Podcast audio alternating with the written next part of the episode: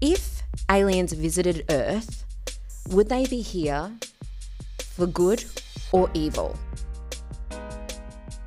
and they come down to Earth and they specifically come with the intent to take over and live in people's bodies as hosts. So the human mind gets pushed out by the alien.